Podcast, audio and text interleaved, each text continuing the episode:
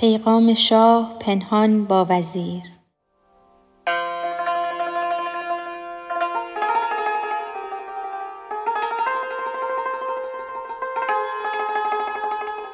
در میان شاه و او پیغام ها شاه را پنهان بدو آرام ها آخرالامر از برای آن مراد تا دهد چون خاک ایشان را به باد پیش او بنوشت شه کای مقبلم.